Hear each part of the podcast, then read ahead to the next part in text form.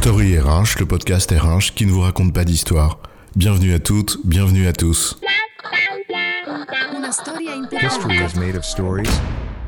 Dans cet épisode, nous allons nous interroger sur les parcours de carrière et nous demander s'il vaut mieux privilégier des carrières linéaires ou plutôt une logique de portefeuille diversifiée. Alors moi je vais te dire, c'est pas compliqué. Je sors de l'école et je suis assistant junior expert et ma voie est toute tracée.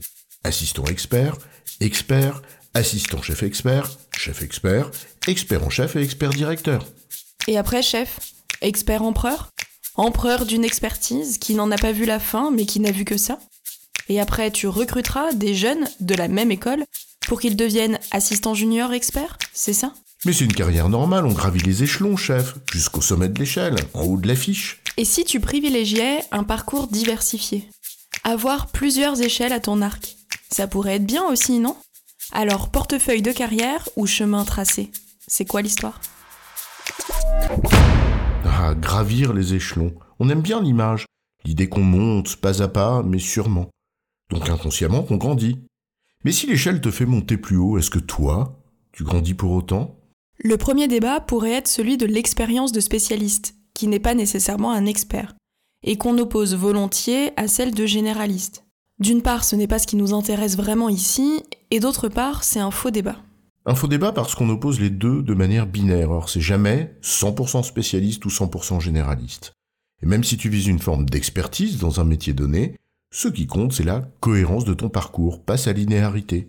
Multiplier des expériences différentes, tout en nourrissant une perspective, celle d'un même métier par exemple. Il n'y a aucune raison, dans cette seule optique du débat spécialiste-généraliste, d'opposer carrière linéaire à parcours diversifié, dès lors que ce dernier est cohérent.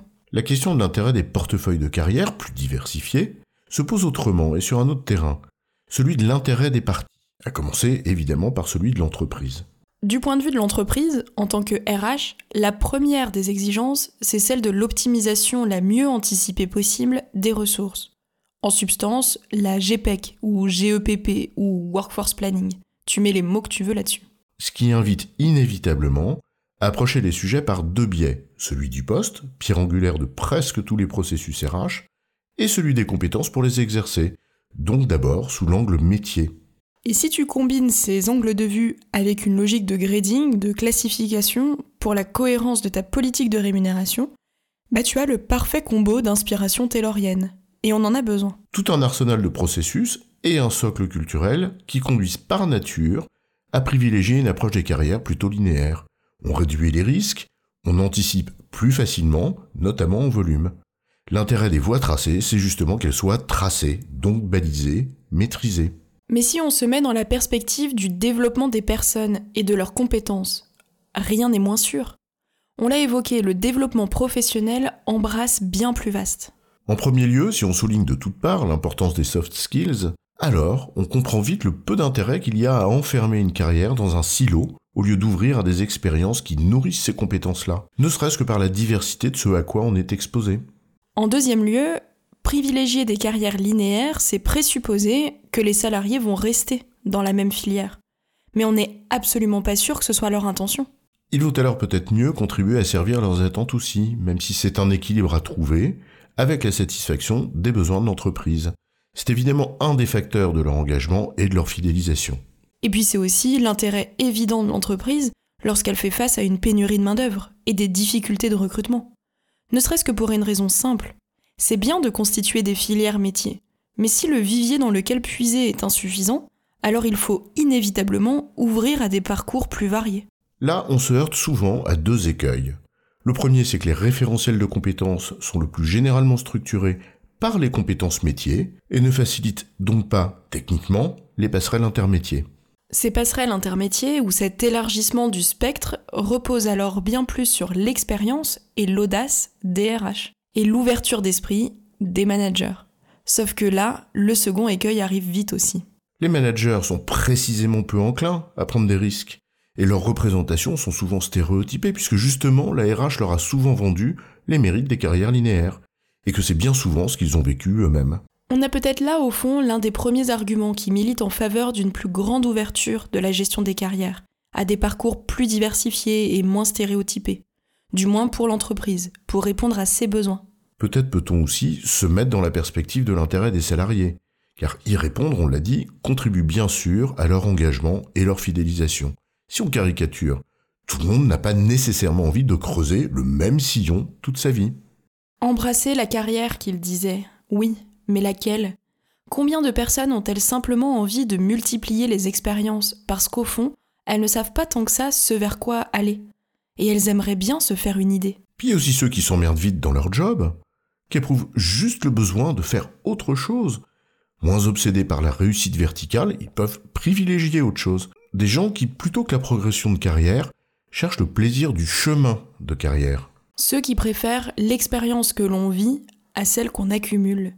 Il n'y a pas que des fourmis, il y a aussi des cigales, des nomades pour qui le voyage compte plus que la destination, des butineurs, des chemins de traverse, des papillons et des libellules. Bref, des gens dont les ressorts personnels ne s'inscrivent pas nécessairement dans les représentations dominantes et stéréotypées qui ont fait foi et loi dans les entreprises pendant longtemps.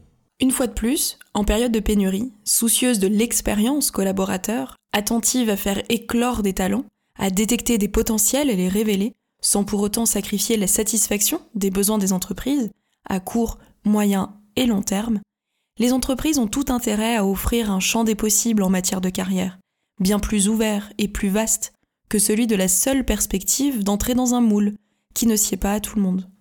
Alors pourquoi opposer carrière linéaire et portefeuille de carrière? Et si c'était une complémentarité que l'on devait chercher? Il n'est pas question d'abandonner des filières métiers et les parcours dits linéaires. Il s'agit plutôt d'une question d'ouverture et d'équilibre. Élargir le champ des possibles, offrir une gamme plus vaste. Avec tout ce que cela suppose de travail sur les représentations et donc la culture.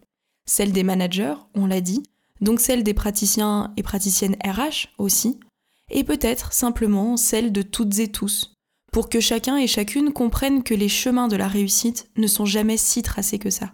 En résumé, la gestion des carrières a souvent privilégié des parcours de carrière métiers linéaires.